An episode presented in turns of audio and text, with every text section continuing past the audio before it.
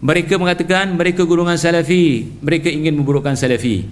Begitu juga keluar ke akhbar hatta akhbar di Malaysia ni ada golongan wanita yang ke sana. Jihad jihad seks jihad nafsu.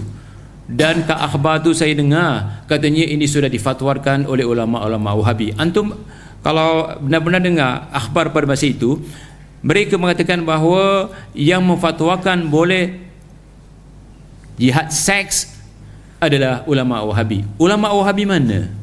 Yang ada ulama Syiah. Sebab saya diberitahu mereka yang ke sana, wallahu alam kalau cerita ini benar-benar kalau tidak benar saya minta maaf. Orang-orang yang di sana mengatakan bahawa memang ada apa uh, jihad seks dengan mutaah.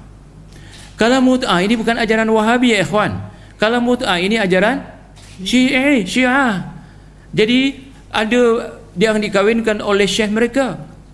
Yang mengaku sebagai syekh tak tahu dari mana datangnya orang ni. Dikawinkan sebab dalam buku Al-Kafi atau buku Muta'ah yang saya punya kita boleh muta'ah dengan isteri orang. Kita boleh muta'ah dengan anak orang.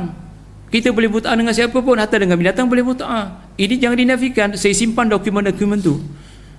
Jadi kalau mereka membawa isteri ke sana untuk dapat pahala muta'ah jadi itu syiah terang. Ini ajaran syiah bukan ajaran Islam.